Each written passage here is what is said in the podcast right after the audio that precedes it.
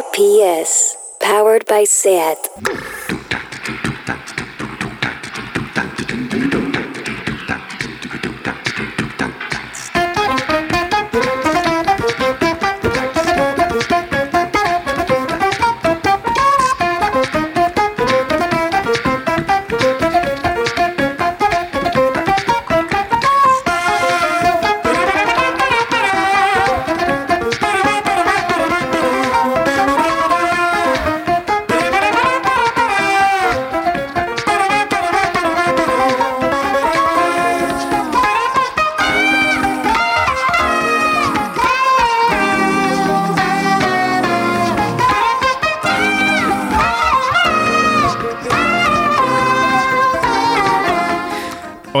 Hola y bienvenidas a Tardeo. ¿Os habréis sobreabrigado hoy como yo?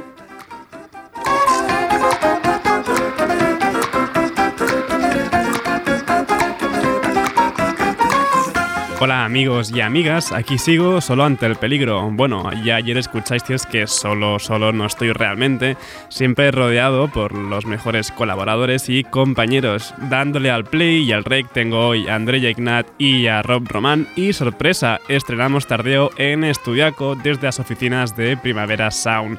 El programa de hoy gira bastante en torno al nuevo Ministerio de Consumo dirigido por Alberto Garzón, o al menos en torno a medidas y propuestas de ley que quieren tirar adelante. Tenemos conexión telefónica con Analía Plaza, nuestra colaboradora experta en nuevas economías y formas de consumo. Hoy nos habla sobre la polémica generada a partir de un posible impuesto a la comida basura. ¿Cambiará este los hábitos alimenticios que tenemos dependiendo de la clase? Y después enviamos a la calle a nuestro reportero Adrián Crespo para averiguar qué le parece a la gente la medida de regulación propuesta para las casas de apuestas y salones de juego. Aparte de todo lo serio, no pueden faltar mil novedades musicales, así que que empiece tardeo. Tardeo. Porque no se puede saber de todo.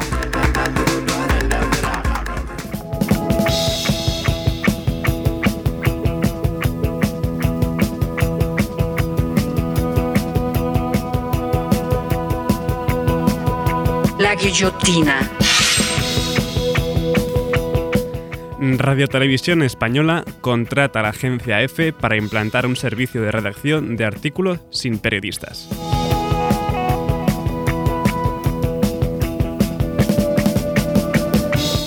Ojo, eh, menudo titular. La Corporación de Radio y Televisión Española, la Corporación de Medios Pública, se hace con un servicio que hace completamente prescindible la figura del periodista.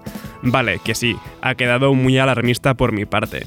De momento solo utilizarán este sistema de inteligencia artificial para que realice textos en un lenguaje natural sobre los partidos de la Segunda División B de fútbol, todo a partir de la información que suministra la federación de este deporte. Pero bueno, imaginad las posibilidades que puede abrir esto, y como he visto en algún lugar de esa red de Billis llamada Twitter, todo se ha convertido en una retransmisión de fútbol. Así que nada, imaginad a qué puede llevar esto. Me callo ya con la guillotina, quien no hago más que contradecirme y quitarle este espacio a Andrea, que dije que no iba a hacer guillotinas. Nada, al pilón.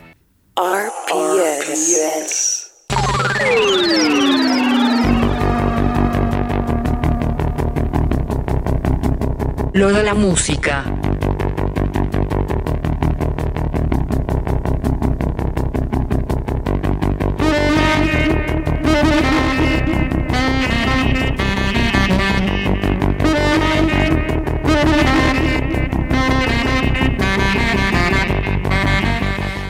Hola Sergi, ¿qué te cuentas? Pues nada, aquí andamios hablando de cosas. Empiezo ya con lo de la música, nuevo tema de Kate Tempest and Holly Elixir.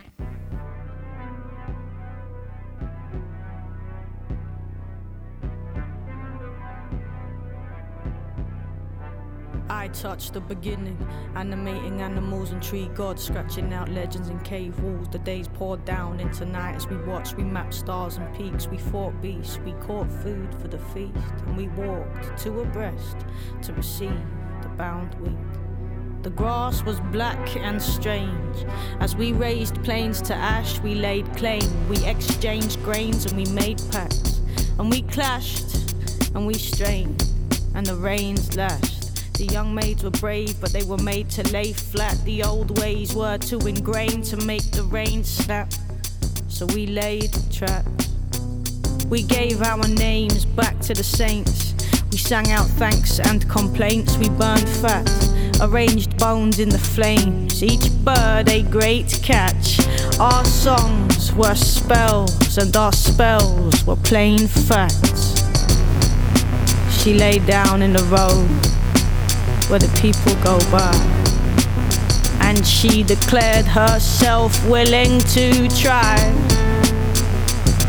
I lay down beside her, but all I could see were the feet as they walked over me.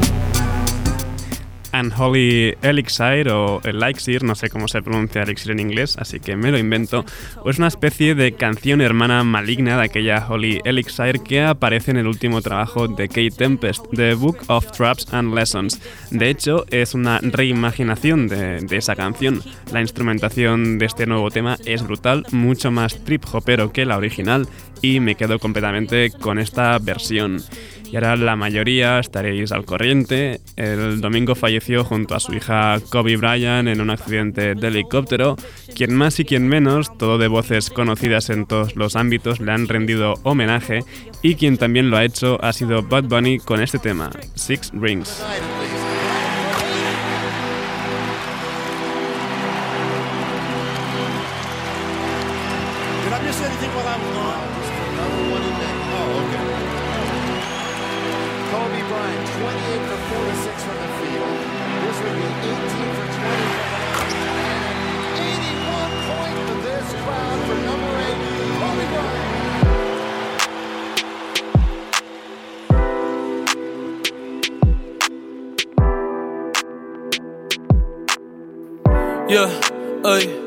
A veces me pregunto si hago bien en respetar los mandamientos y dónde estará Dios metido en estos momentos. Sé que la vida es corta como cuento y en un abrir y cerrar se la lleva el viento. Aún recuerdo el primer juego tuyo que presencié. Mil emociones, muchas veces me pusiste de pie. Me enseñaste que todo en la vida se hace con pasión y que para ganar hay que tener corazón. Nos enseñaste que el número 13 no es de mala suerte y que los fracasos pueden hacernos más fuertes. Digan lo que quieran, para mí será el mejor. Ay, descansen en paz con el Señor. Felicidades, tú también ganaste seis sortijas. Cinco en la NBA y un matrimonio que te dio tus hijas. Pensando que una se fue contigo, me descontrolo. Pero nada, ese es pa' que en el cielo no juegues solo. Más de 81 razones para admirarte. Más de cinco jugadores al mismo tiempo para pararte. Nos parecíamos. Six Rings, seis anillos. El nuevo tema de Bad Bunny hace referencia a los cinco anillos de la NBA que Kobe Bryant había ganado más el sexto de su matrimonio. De hecho, el tema termina con un discurso del propio Bryant que se está escuchando ahora de fondo. Bad Bunny es y ha sido uno de los artistas de este 2019, sin duda alguna, y otro que también lo ha sido es Lil Nas X, que si Alton Route, que si Panini o Rodeo, y precisamente de Rodeo se acaba de publicar este remix.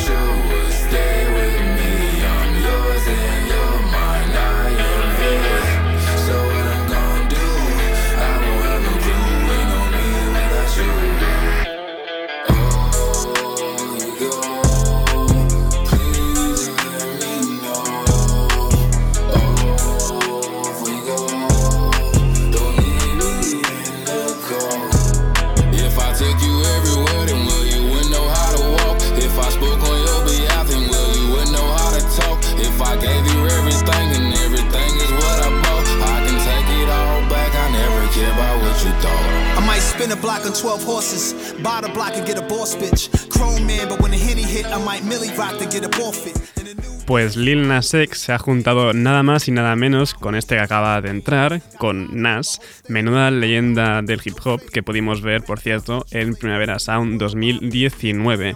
Y pongámonos algo más melódicos porque HER, Having Everything Revealed Her, ha sacado un nuevo tema, Sometimes.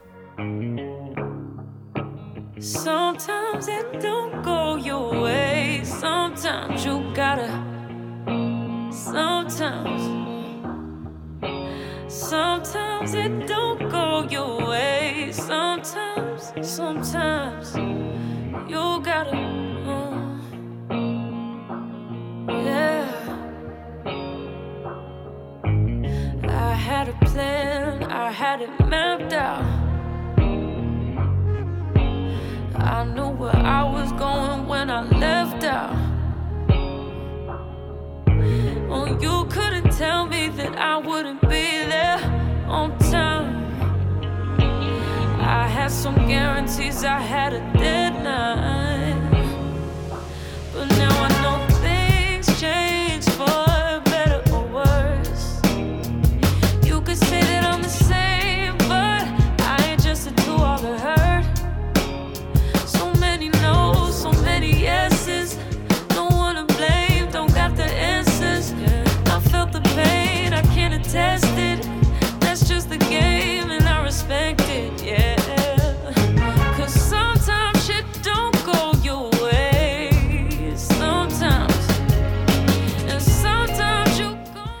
Gabriela Wilson, es decir, Her, publicó el año pasado I Used to Know Her, pero en lo que llevamos de 2020 ya lleva tres canciones, bien sean remixes o colaboraciones o canciones propias en solitario como la que está sonando de fondo, Sometimes. Y Anna Calvi acaba de anunciar nuevo disco colaborativo y este es el primer adelanto junto a Courtney Barnett, Don't Beat the Girl Out of My Boy.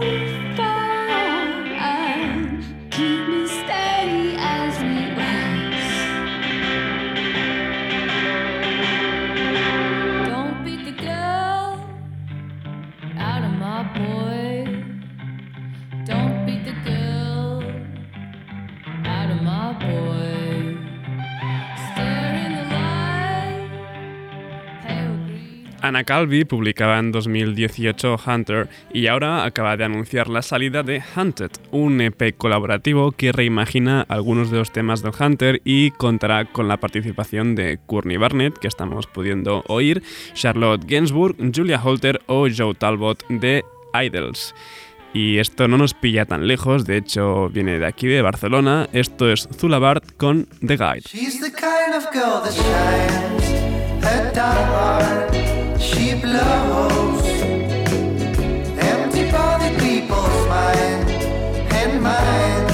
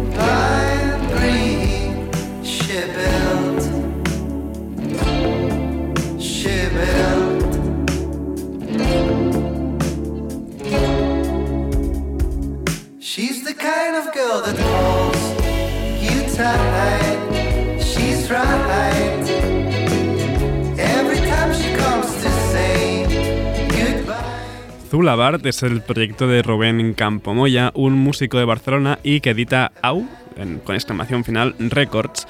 The Guide pertenece a The Year of Light, su segundo disco que saldrá en mayo. Y hay que ver, hay que ver, hay que ver lo que está dando de sí la banda sonora de la película The Turning. Esto es Kali Uchis y el tema The Turn.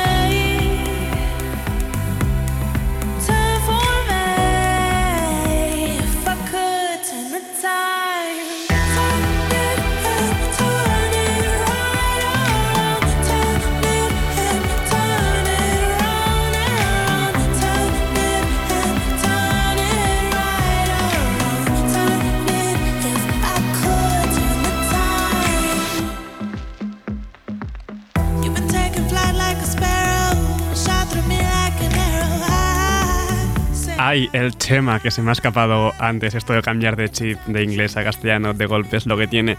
Eh, bueno, al grano, ya sabéis, se ha hablado incluso demasiado de The Turning en este programa, la peli aquella del niño de Stranger Things.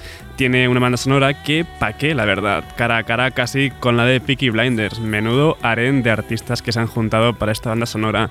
Y no nos movemos de The Turning, de un artista que vimos el año pasado en el festival, a una que vemos este año, Girl in Red con Kate's Not Here.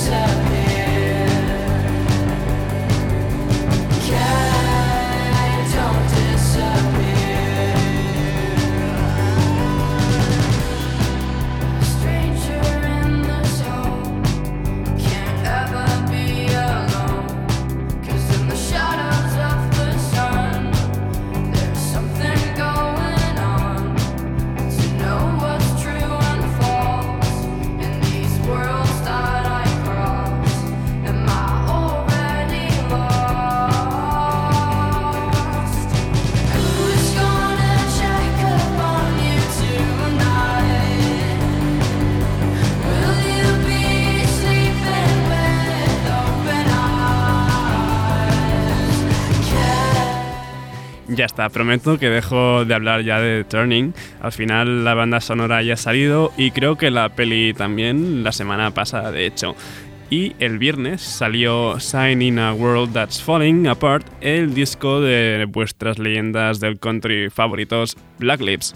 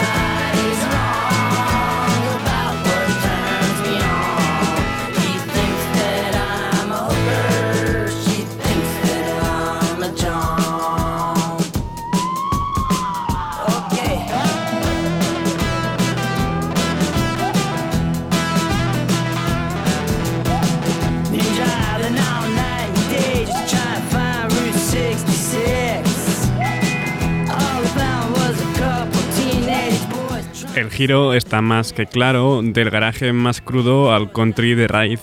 La verdad es que le sienta bastante bien a Black Lips este cambio. Hemos escuchado el tema Hooker John.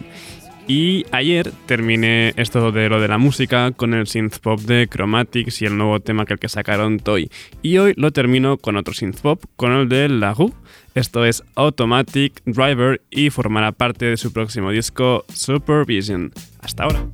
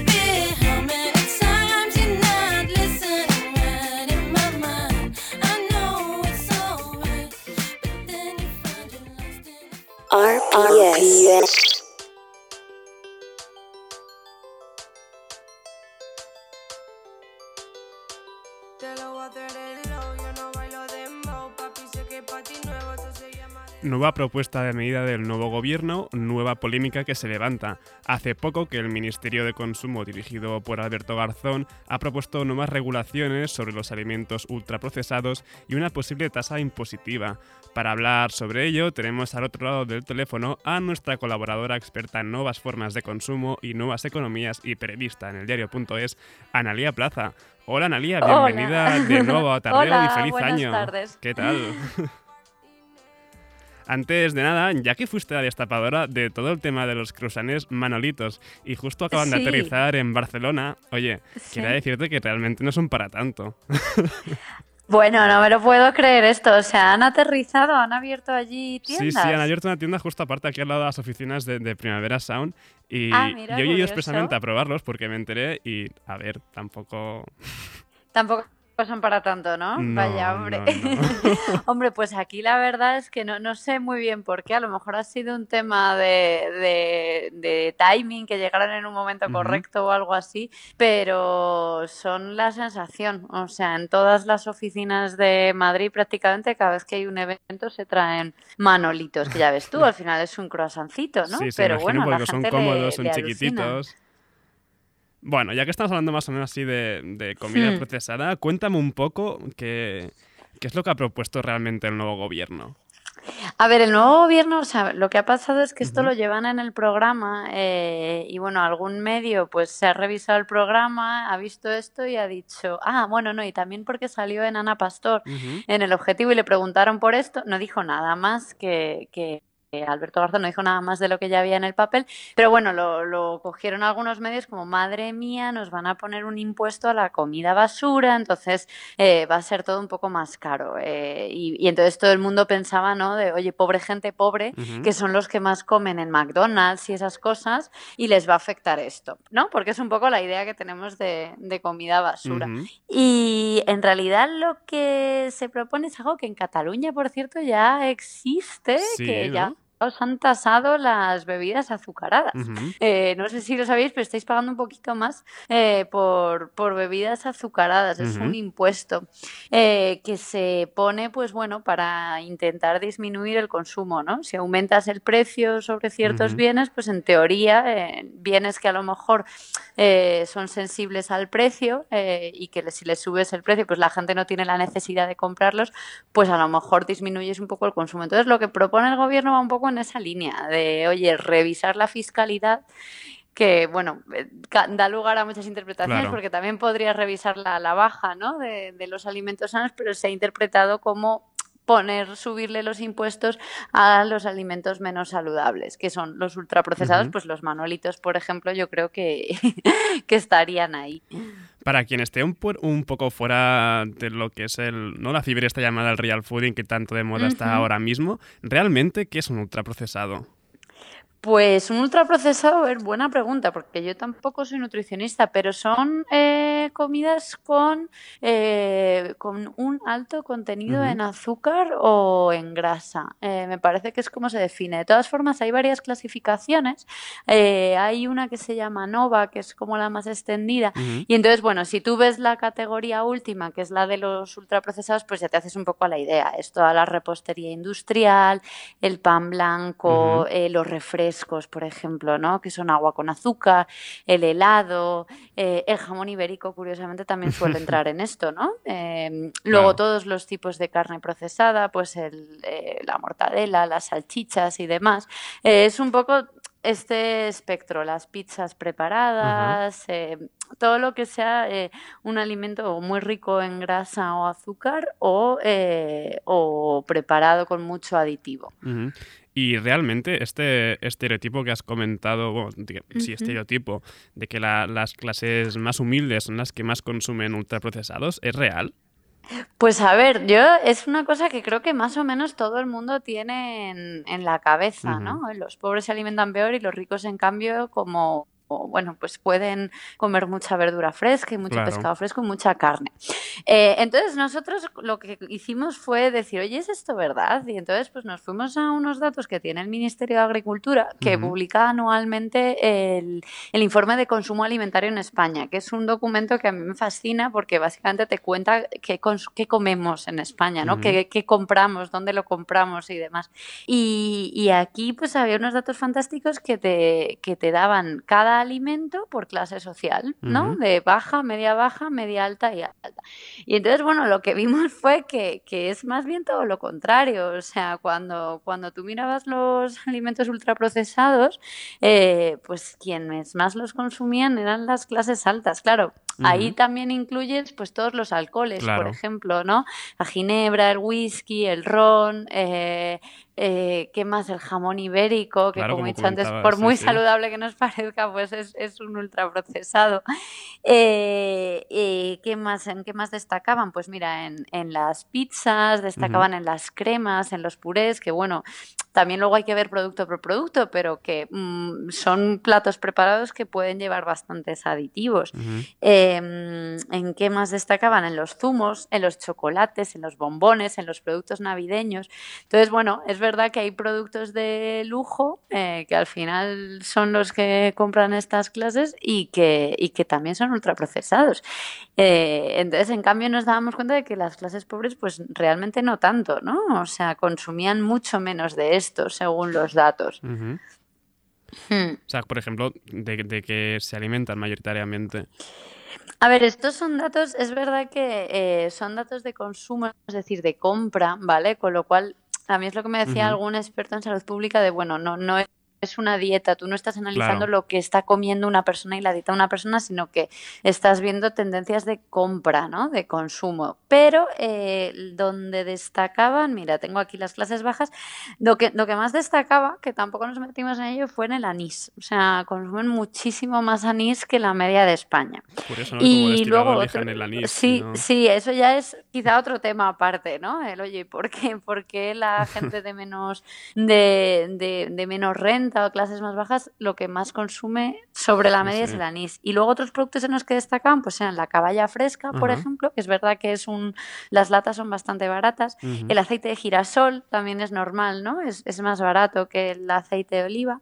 Las ciruelas y luego estaban también los huesos de jamón curado, que era un poco curioso, ¿no? Porque destacaban los ricos en, en consumo de jamón Claro. ibérico y los, y los más pobres en los huesos del, Claro, al final del es lo jamón. normal para aprovechar para Eh, caldo. entonces, bueno, era un poco así. Ahí hicimos en el diario.es está un artículo con unos gráficos que se puede explorar bastante. Está curioso lo que sale, la verdad. Y en, en cuanto. También se tiene en cuenta el momento de comer en casa o comer fuera de ella para, para estos hábitos de consumo. Eso sí, sí, eso es así. El, el informe este te mide lo que consumimos eh, dentro del hogar, que es un poco los datos que te estaba contando, y luego mide también lo que consumimos fuera del hogar. Eh, sobre todo porque además desde que terminó la crisis y, y demás, pues estamos consumiendo en el hogar muchísimo más. Eh, fuera del hogar mucho más que antes, ¿no? Y, y entonces, bueno, ahí lo que se ve un poco es que, eh, pues, eh, que son los ricos los que, los que consumen más Claro. fuera de casa, los que beben más fuera de casa. y en cambio lo que veíamos es que las clases mm, más bajas, donde destacan es en el consumo de aperitivos fuera de casa, que aperitivos incluye pues patatas fritas, claro. aceitunas y demás. Sí, entonces, bueno, es curioso. La verdad es que había ahí un número interesante que, bueno, te hacía pensar un poco en eh, gente que a lo mejor no sale al bar a tomar algo, pero sí que se compra una bolsa de patatas fritas y se la come fuera, que Claro. también es un momento que está categorizado como consumo fuera del hogar. Y aquí a lo que, bueno, el titular de, de este artículo, de este reportaje vuestro, es, ¿realmente puede un impuesto a la comida basura cambiar estos hábitos de consumo, estos patrones alimentarios de, de la población? Pues esta es un poco el, es el kit de la cuestión, ¿no? O sea, si, si de hecho ha habido este re- revuelo en el que todo el mundo se está llevando las manos a la cabeza, Ujú. ¿no? Van a tasar la comida basura y van a fastidiar a los pobres porque son los que los que comen más de esto. Y luego vemos que no Ujú, es claro. tan así como parece.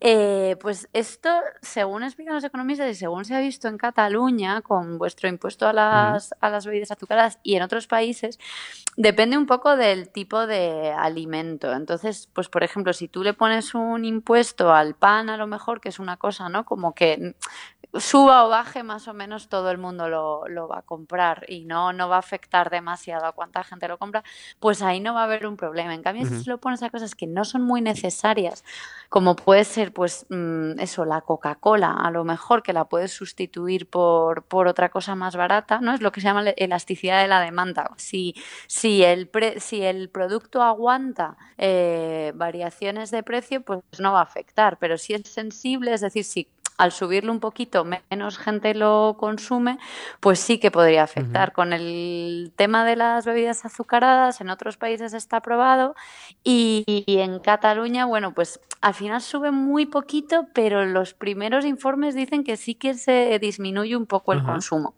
Entonces se va en la línea. Y el ejemplo que ponen todos los expertos en esto es el tabaco. Eh, que bueno, pues cuanto más lo subes de precio, pues es verdad que menos gente lo... Claro, Es como la mejor experiencia, ¿no? Le subes los impuestos y efectivamente la gente, especialmente la más joven, ¿no? que tiene menos dinero, pues sí que deja de comprarlo o lo compra menos. Claro, pero imagino que no solo subiendo el precio y subiendo los impuestos a este tipo de alimentos se puede conseguir estos cambios de patrones. También pueden haber otras medidas. Pero puede también algún- Claro, claro, hombre, a ver, y que además al final, tú imagínate, eh, aquí puedes afectar sobre la gente que tenga, o sea, que sea sensible al precio, ¿no? Mm, Pues eso, claro. los que tengan menos dinero, pero al final, eh, si buscamos salud para todos, pues mm, alguien que tenga mucho dinero le va a dar igual que valga 50 que que valga 100. Entonces, siempre esto se dice que va acompañado añado de, de políticas de etiquetado, que eso, no sé, en otros países, por ejemplo, yo en Reino Unido, eh, si habéis estado por allí, veis que todos los alimentos llevan un semáforo, ¿no? En, en, en verde, naranja y rojo, que te dice más o menos si, si el alimento es saludable o no. Y aquí existe algo, pero no es obligatorio. Entonces, bueno, están a ver, yo creo, si, si terminan de implantarlo y cuando vayamos al supermercado, pues, pues vemos los, los cada producto, Claro. ¿no? Con un, un semaforito que nos diga cómo, cómo de saludable es. Lo que pasa que, claro, aquí cuando se empezó a implantar pasaban cosas como que el jamón salía en rojo, entonces, pues los- la industria, ¿no? De- Claro. del jamón se tiraba de los pelos y decían, no, no, no puede ser, ¿no? De hecho- que nos demonicéis así. De hecho, creo, creo, creo recordar que con esto del intento de los semáforos aquí ocurrió algo también con el aceite, ¿no? Que salía a la a- igual de sí, perjudicial sí, el como si fuera un paquete de donuts o algo así y por el tuvieron que indultarlo, por así decirlo, ¿no? Como que el Ministerio de Sanidad les levantó la mano y dijo, bueno, se inventó así una cosilla diciendo, bueno, no, si son eh, productos que solo llevan un alimento, pues como la miel o el aceite tal, entonces los no, están exentos de la pegatina y era claramente un no vamos a tocar al aceite, ¿no? Que es así una cosa como, es- parece como un sacrilegio, ¿no? Atacar como a un producto tan típico de la gastronomía española y poner una etiqueta roja y decir, esto es malo para tu salud. Claro, porque al final el baremo que se utiliza para determinar si una cosa es más o menos sana tampoco puede ser el mismo que comparando una ca- cantidades de grasas, por ejemplo, en el aceite, que sí que tiene muchas grasas, pero al final son grasas Hmm. buenas, que las grasas que encontramos en eso mismo, ¿no? Un paquete de bollería de, de bollería industrial.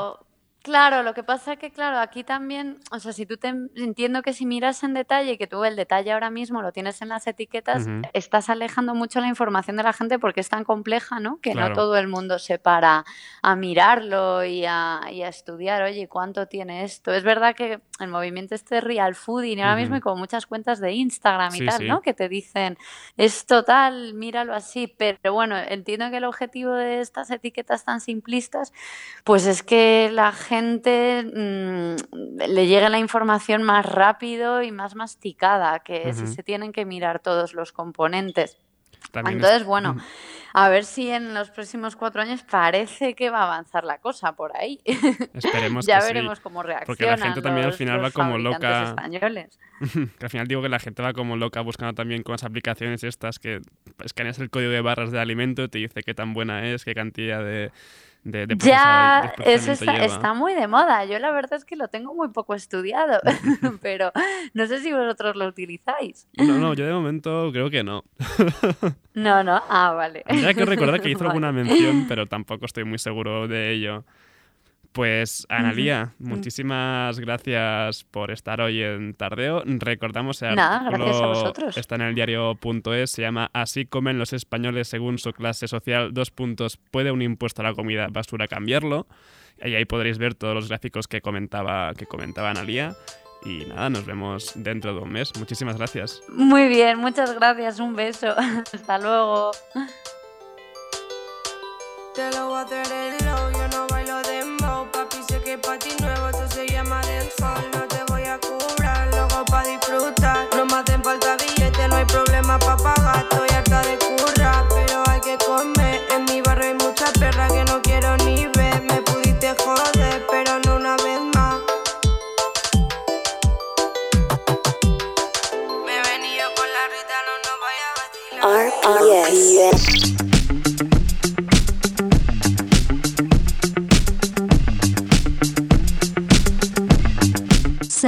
A la calle.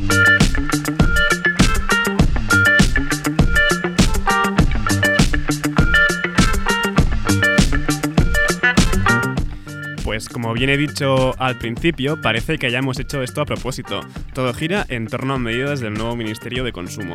Otra que ha generado algo de rabumbori, como decimos por aquí, es la que quiere regular las casas de apuestas y salones de juegos, que cada vez más están generando ludopatía entre los jóvenes de los barrios más humildes.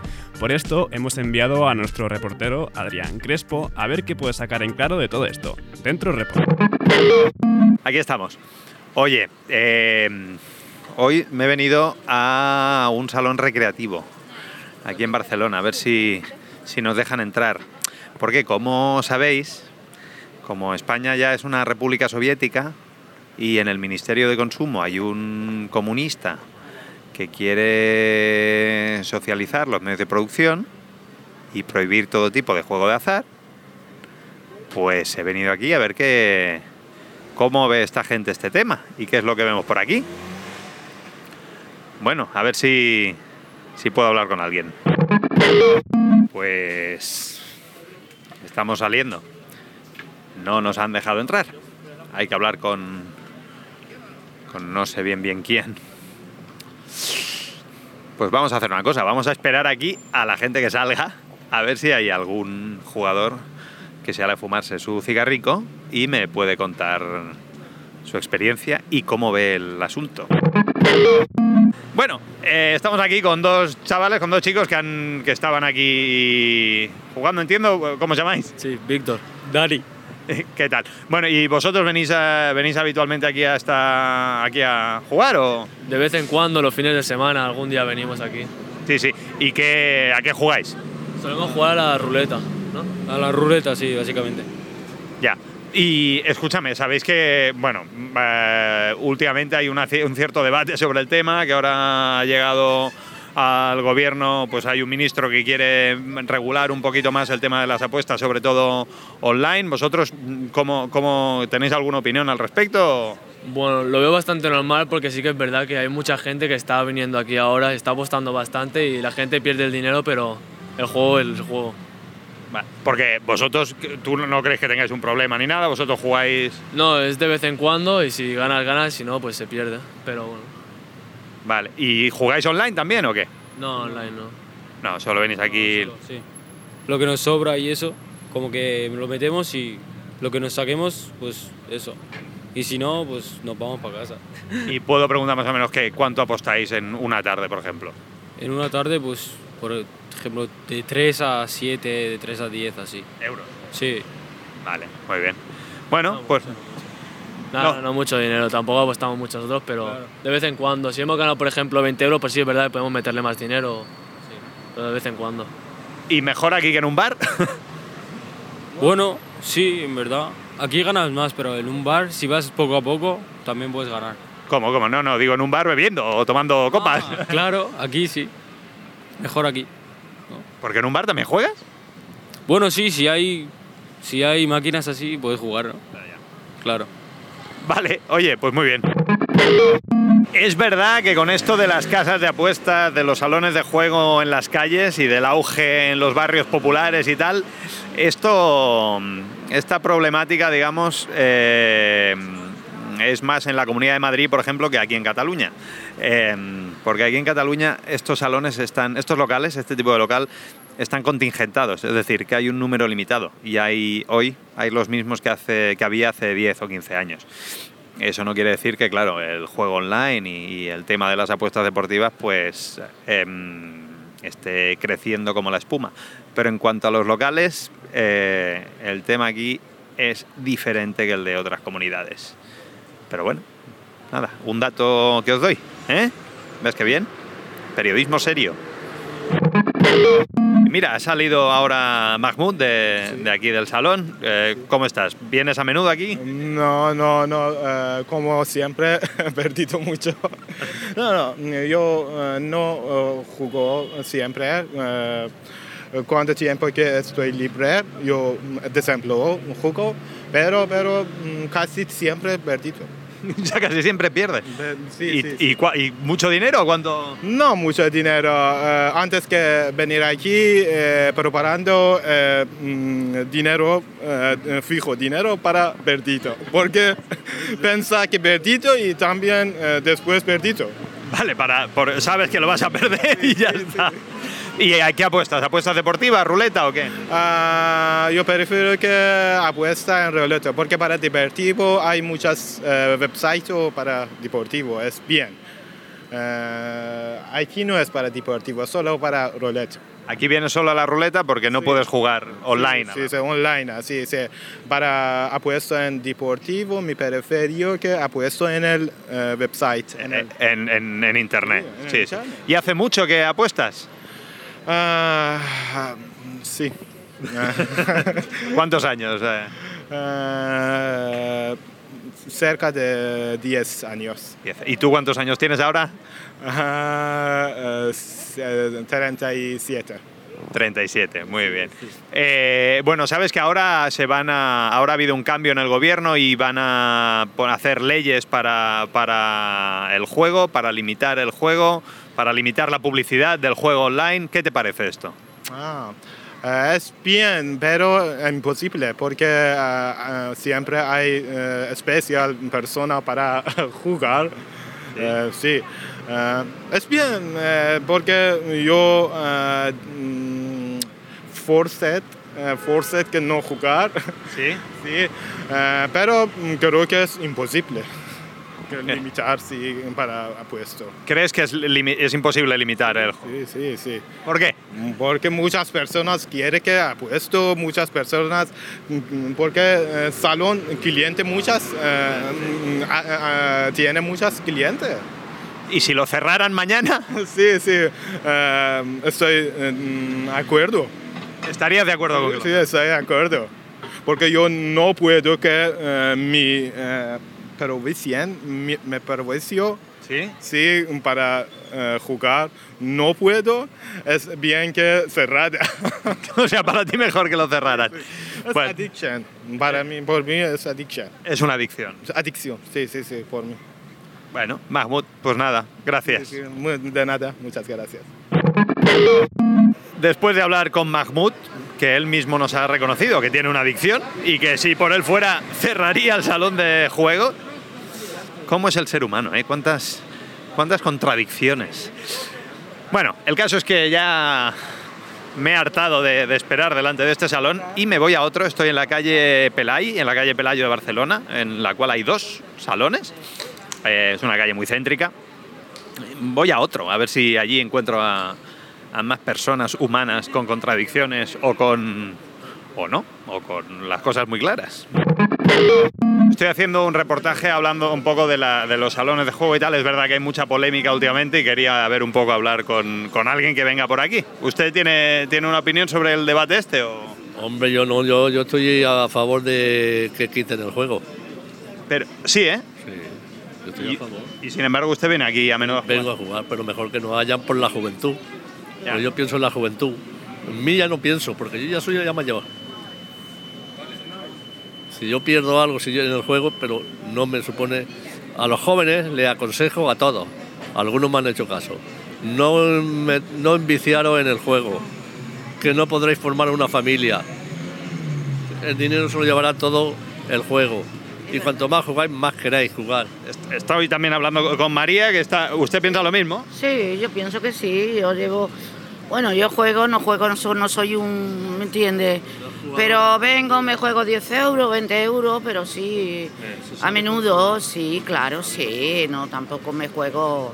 por Porque luego porque no. hay, hay listas de estas de le puedes pedir, si no me equivoco, meterte en la lista de autoexcluidos, es decir, que vas al gobierno y dices, yo no, no quiero que me dejen entrar. ¿Ust- ¿Ustedes lo han hecho alguna vez? o? No lo he hecho porque no me ha hecho falta, porque tengo control todavía. Contra lo que no tengo control es, es contra esto. Contra el tabaco. Contra el tabaco. Pero contra el juego tengo control. Usted lo dice en el bingo. Pues sí, me tiré 17 años sin entrar y no entro. Aquí vengo porque hay maquinitas de 5 céntimos, de 10. Y bueno, Y va haciendo. ¿me entiendes? Pero no todos los días tampoco. ¿Y por internet no...? No, no, no, no, no, por nada, por nada, yo nada. Nada, nada, nada. Por eso los chavales jóvenes sí que se enganchan. Ya. Claro. Se enganchan y es una pena, ¿no? Quitan la tarjeta a los Usted- padres y todo esto. Y, ¿Cómo, cómo? Bueno, que le puede quitar la tarjeta al padre o a la madre. Se Claro. han quitado. Se han dado caso que le han quitado al padre, mientras que los padres duermen, el niño está en, el, en online ese, jugando en el ordenador. Y tienen que dar un número de la tarjeta. Y el niño ir al padre, cogerle la tarjeta y darle el número. Y venirle 7.000 euros. Al padre cuando se dio cuenta, 7.000 euros. Pues le dio el pasmo. Muy fuerte. ¿Y ustedes son de por aquí, del barrio, de Ciudad Bella? yo, A ver. Vengo. Yo soy de Badalona y... Pues sí que vienen lejos, ¿no? Eh. Hoy, hoy en día no hay distancia. Bueno, oiga, pues muchísimas gracias. Pues así está el tema. También, claro, vaya papelón salir en la radio diciendo que sí, que a tope con las apuestas deportivas y que, y que vivan los juegos de azar, ¿no? No sé. Es más complicado. Bueno, en este otro tampoco nos han dejado entrar, ¿eh? Eh, lo que vamos a hacer ahora es hablar con la gente de la calle, a ver si hay alguno que tiene opiniones diversas sobre el tema, porque una cosa son los salones de apuestas, pero el juego online, ¿qué? ¿Qué? Que vemos ahí las marcas por todos lados. Hemos parado ahora a más personas por la calle, porque oye, eh, estas no salen de un salón recreativo. Estamos con Marta Y Andrea. y Andrea. ¿Qué tal? ¿Vosotras jugáis a juegos de apuestas? No, nunca. Nunca ni a la lotería. No, nunca hemos jugado. nuestros padres sí, por eso sí. A la lotería. A la lotería, sí. ¿Y a juegos online? ¿Habéis jugado a apuestas deportivas? No, nunca. ¿Y no conocéis a nadie tampoco? No, nadie en nuestro entorno. Bueno, el tema es que ahora van a intentar, desde el nuevo gobierno del PSOE y de Podemos, van a intentar regular un poco el tema de las apuestas online, que está un poco ahí en el limbo. ¿Y vosotras qué creéis? ¿Que, que con todo el tema de las apuestas deportivas, de los casinos online, habría que regularlo, prohibirlo? ¿Cómo, qué- cómo veis el juego? ¿A vosotras el juego qué, qué- qué os dice? A ver, prohibirlo no, pero regular que puedas gastar como un máximo al día o algo así, sí, porque hay gente que pierde mucho dinero. O que puedas apostar hasta un límite, no te puedes jugar una casa, no te puedes jugar un coche, porque Pero a, a priori no veis mal que la gente pueda hacer apuestas, ¿sí? no, al final es un juego como otros. Cuando vas a ver una carrera de caballos, pues también apuestas, es lo mismo. Pero Yo creo igual. Sí, sí. Bueno, y al fin y al cabo, si vuestros padres juegan a la lotería, ¿no? Sí, la verdad es que sí. No sé, pero también es verdad que cada uno puede hacer lo que quiere con su dinero y al final. Pero bueno, sí, en un límite siempre. Sí, pero a la vez, si puedes hacer lo que quieras, pues eso también puede generar un, un problema de salud, ¿no? Sí, es, es algo un poco conflictivo, yo creo. Sí. Bueno, nada. ¿I- ¿Ibais para el bingo ahora o...? A la biblioteca. a la biblioteca. Vale, claro, normal. Vale, pues mejor, ahí no gastéis dinero. Gracias. A usted, a usted. A usted, la madre que la... Y hemos seguido caminando y hemos parado a molestar a dos personas que se están tomando aquí unas cervezas estupendamente, pero bueno, al fin y al cabo, al menos no están jugando a la ruleta. Eh, son Teresa y, perdona, ¿y era? Jesús. Jesús. Bueno, ¿vosotros jugáis? ¿Hacéis, ¿Jugáis a juegos de azar o qué? Sí, yo de, de vez en cuando sí, sí juego a la lotería y alguna vez la 11 también. A la 11, vale. ¿Y, porque, y, y apuestas deportivas, eh, casinos online y tal, ¿eso juegas o qué? No, casino online no. Apuestas deportivas, mm, muy eventualmente alguna quiniela. Eh, pero bueno, no, no, no mucho.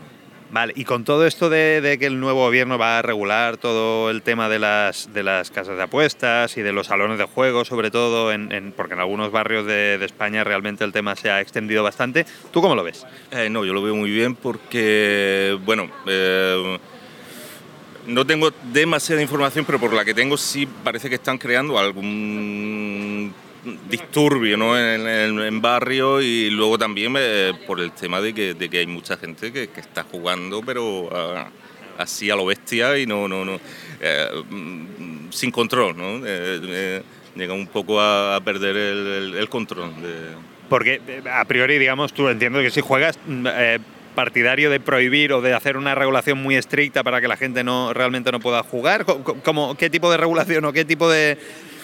no sé...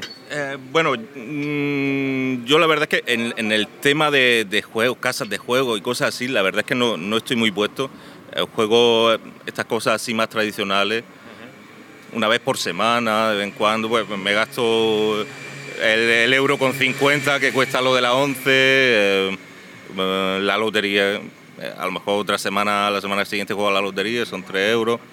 Eh, digamos que... mm, creo que juego de una manera regular, no lo sé, pero... Pero bueno, yo creo que regular es también como mm, el caso de Rashid y otras cosas, ¿no? Cuando no está regulado, no que regular va a garantizar la no corrupción o cosas así, pero cuando no está regulado, ahí la cosa, nadie sabe cómo va. ¿sabe? ¿Tú juegas, Teresa? No, no, juego por- con él que me invita siempre a medias a hacer. eh, No, en Brasil Así es fácil jugar, si ganas, ganas. Claro, claro. Pero yo pienso que regular al principio, el principio es siempre bueno, como el tráfico, el mercado de drogas, ¿no?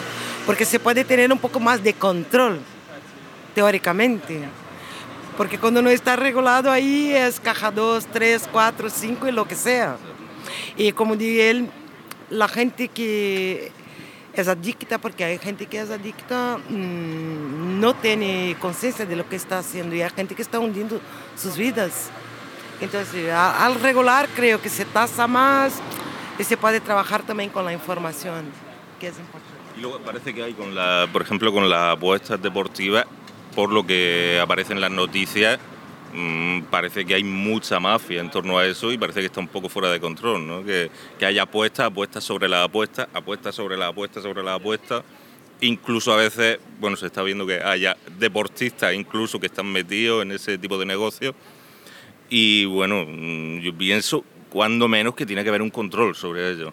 Tradicionalmente ha habido eh, la, la lotería, la quiniela. No, aquí el tema es que está regulado el juego tradicional, pero el juego online, como es una cosa muy nueva, pues no, y ni siquiera la publicidad, ¿no? El, el juego, el juego tradicional, el juego presencial, no puede anunciarse en la televisión, el casino no se anuncia, pero en cambio, pues ves a Sportium, a Betanguin, a 888, anunciándose incluso en la camiseta de club deportivos, ¿no? Sí, exacto, sí. Es una cosa que, que yo pienso que de- debe ser controlada y, y desde luego una, eh, ciertos tipos de controles que se ejercen eh, sobre un tipo de juego de apuestas se deben ejercer también sobre, sobre el resto, ¿no?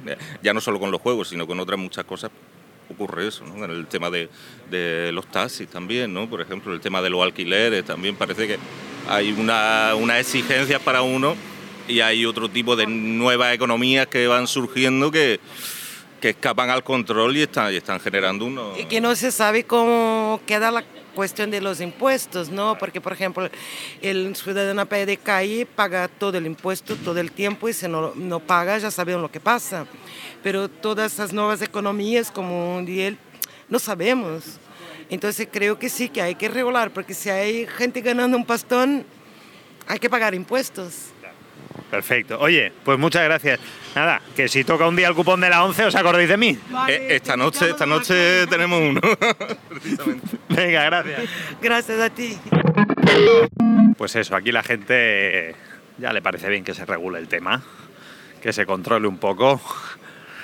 Y, y nada, aquí el que más, el que menos, todo el mundo juega al cuponcito, ¿no? Pero claro, eh, interesante lo que decían estas dos personas con las que acabamos de hablar de las nuevas economías, comparando el tema del juego con, con el tema de Uber y los taxis o con el tema de Airbnb. Claro, al final es una... Se les va de las manos al regulador con el tema de Internet. Bueno, oye, eh, oye, yo qué sé, no sé si ha salido muy serio esto o qué, pero un beso, os dejo. Me voy a echarle unas pesetillas a la máquina. Venga, adiós, adiós, adiós, adiós.